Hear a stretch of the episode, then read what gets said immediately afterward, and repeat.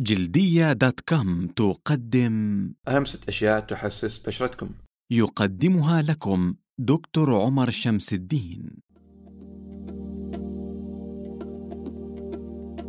أهم ست أشياء تحسس بشرتكم. ربع الناس تقريبا لديهم حساسية من مستحضرات التجميل والعناية بالجلد كالمرطبات والزيوت الطبيعية أو العطور وحتى دهانات الحماية من الشمس. هناك تقريبا أكثر من 3700 مادة كيميائية مختلفة بهذه المستحضرات تسبب المشاكل والتحسس. اليوم سأقول لكم عن أهم ست مواد تحسس جلدكم وكيفية حل المشاكل التي تأتي من ورائها.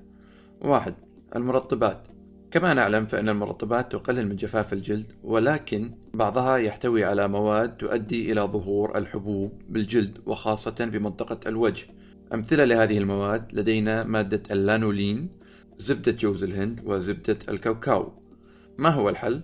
الحل هو بالتأكد من عدم وجود هذه المواد في مستحضر التجميل الخاص بكم وأيضا التأكد من وجود عبارة non-comedogenic والتي تعني أن المستحضر لا يسد المسام على الملصق.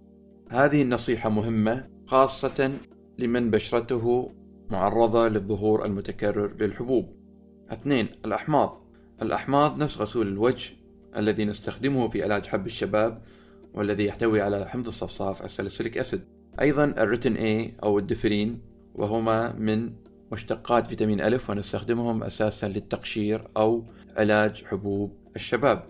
الاستخدام المتكرر أو الزائد لهذه المواد يسبب جفاف البشرة واحمرارها وتحسسها عند البعض. لذلك لابد من الترطيب المتواصل.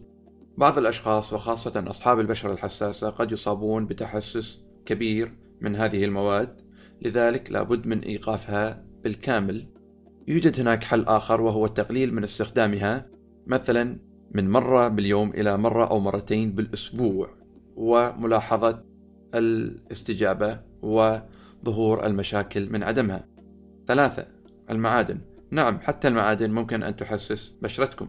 مثال معدن النيكل الذي يوجد في المجوهرات والساعات المعدنية والأحزمة.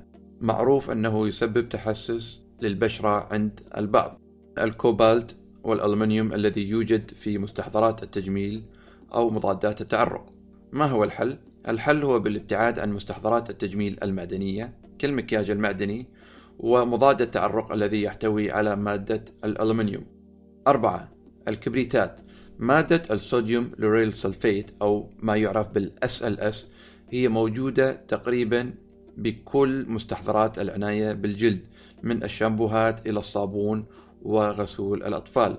هذه المادة ممكن أن تسبب تهيج جلدكم أو عيونكم وحتى من الممكن أن تسبب جفاف الشعر والبشرة.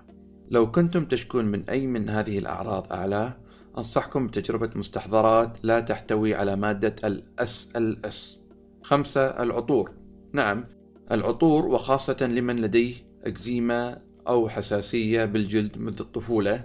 وضع العطور المباشر على بشرتكم وتعرضكم للشمس قد يؤدي إلى ظهور حساسية تلامسية تسبب الاحمرار والحكة.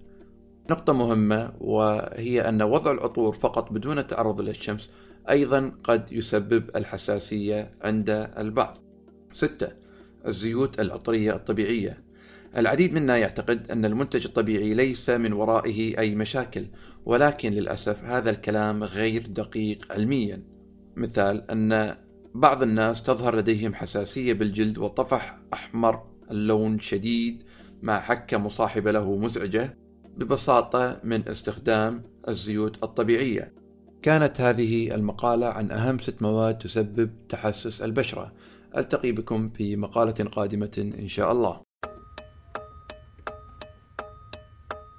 قدمنا لكم تدوينة صوتية بعنوان أهم ست أشياء تحسس بشرتكم. بصوت دكتور عمر شمس الدين. استمعتم إليها عبر موقع جلدية دوت كوم.